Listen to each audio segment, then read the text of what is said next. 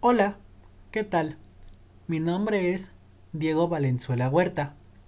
El cuento que escucharán es La niña de los fósforos, por el autor Hans Christian Andersen. ¡Qué frío hacía! Nevaba y comenzaba a oscurecer. Era la última noche del año, la noche de San Silvestre. Bajo aquel frío y en aquella oscuridad, pasaba por la calle una pobre niña, descalza y con la cabeza descubierta. Verdad es que al salir de su casa llevaba zapatillas, pero ¿de qué le sirvieron? Eran unas zapatillas que su madre había llevado últimamente, y a la pequeña le venían tan grandes que las perdió al cruzar corriendo la calle para librarse de dos coches que venían a toda velocidad.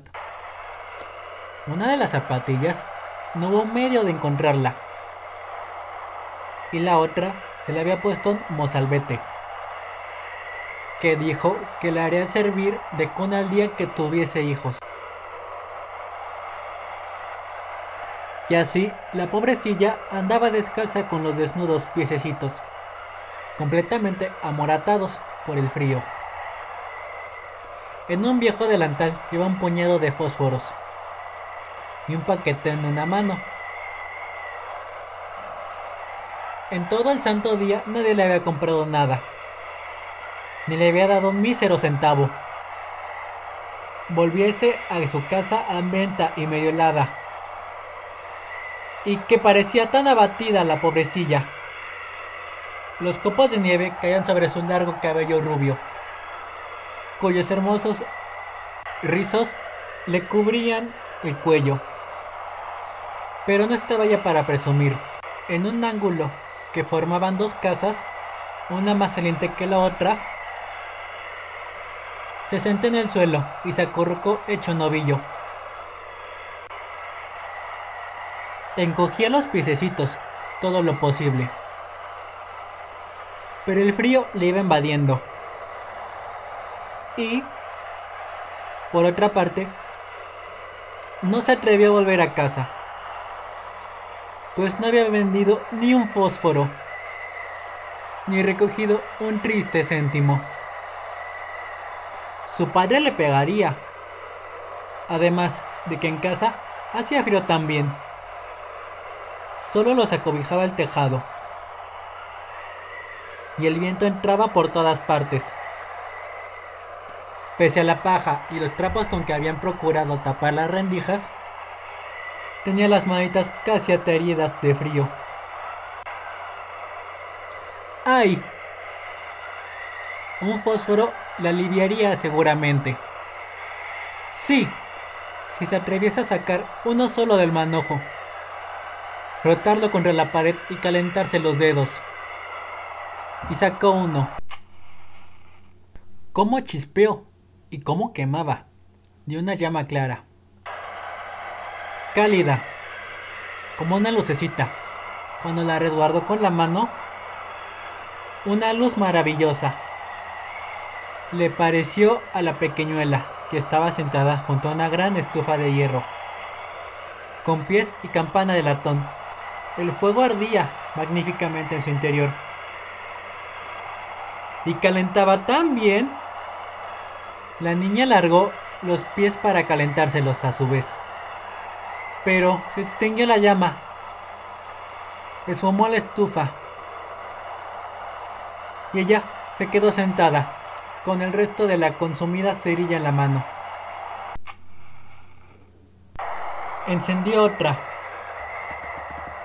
que, al arder y proyectar su luz sobre la pared, volvió a estar transparente, como si fuese de gasa. Y la niña pudo ver el interior de una habitación, donde estaba la mesa puesta, cubierta con un blanquísimo mantel y fina porcelana. Un pato asado humeaba deliciosamente, relleno de ciruelas y manzanas. Y lo mejor del caso fue que el pato saltó fuera de la fuente, y anadeando por el suelo con un tenedor y un cuchillo en la espalda. Se dirigió hacia la pobre muchachita, pero en el momento se apagó el fósforo, dejando visible tan solo la gruesa y fría pared. Encendió la niña una tercera cerilla y se mostró sentada debajo de un hermosísimo árbol de Navidad. Era un más alto y más bonito que el que viera la última Nochebuena. A través de la puerta de cristales, en casa del rico comerciante, millares de velitas ardían en las ramas verdes, y de estas colgaban pintadas estampas, semejantes a las que adornaban los escaparates. La pequeña levantó los dos bracitos, y entonces se apagó el fósforo. Todas las lucecitas se remontaron a lo alto, y ya se dio cuenta de que eran las rutilantes estrellas del cielo. Una de ellas se desprendió y trazó en el firmamento una larga estela de luz.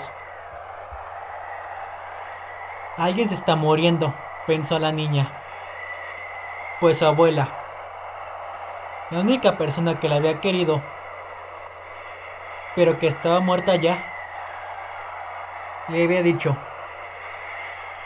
cuando una estrella cae, un alma se eleva hacia Dios.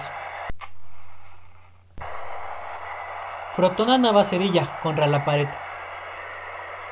Se iluminó el espacio inmediato y apareció la anciana abuelita, radiante, dulce y cariñosa. ¡Abuelita!, exclamó la pequeña. Llévame contigo. Sé que te irás también cuando se apague el fósforo, del mismo modo que se fueron la estufa, el asado y el árbol de Navidad.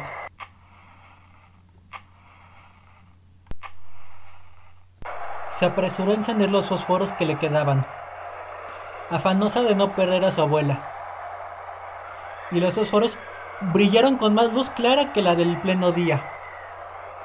Nunca la abuelita había sido tan alta y tan hermosa.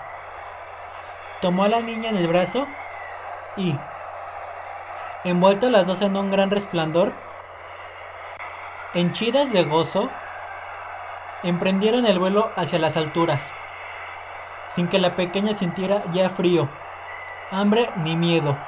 Estaban en la mansión de Dios nuestro Señor.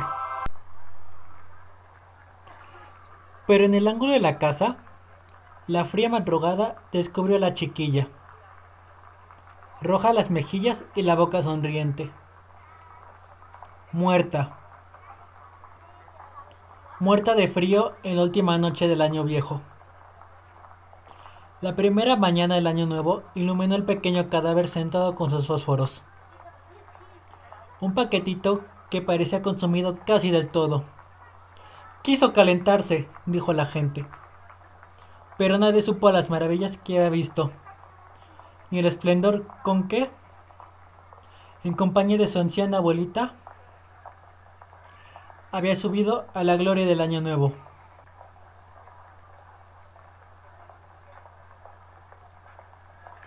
Fin.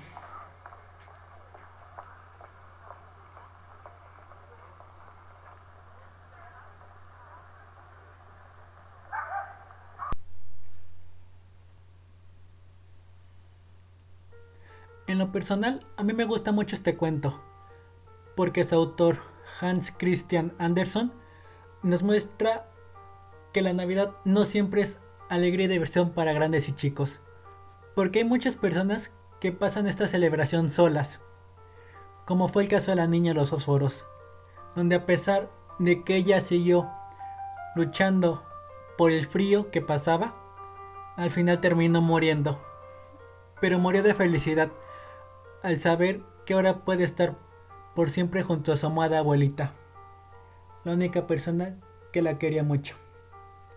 Gracias por escucharme. Pasen felices fiestas.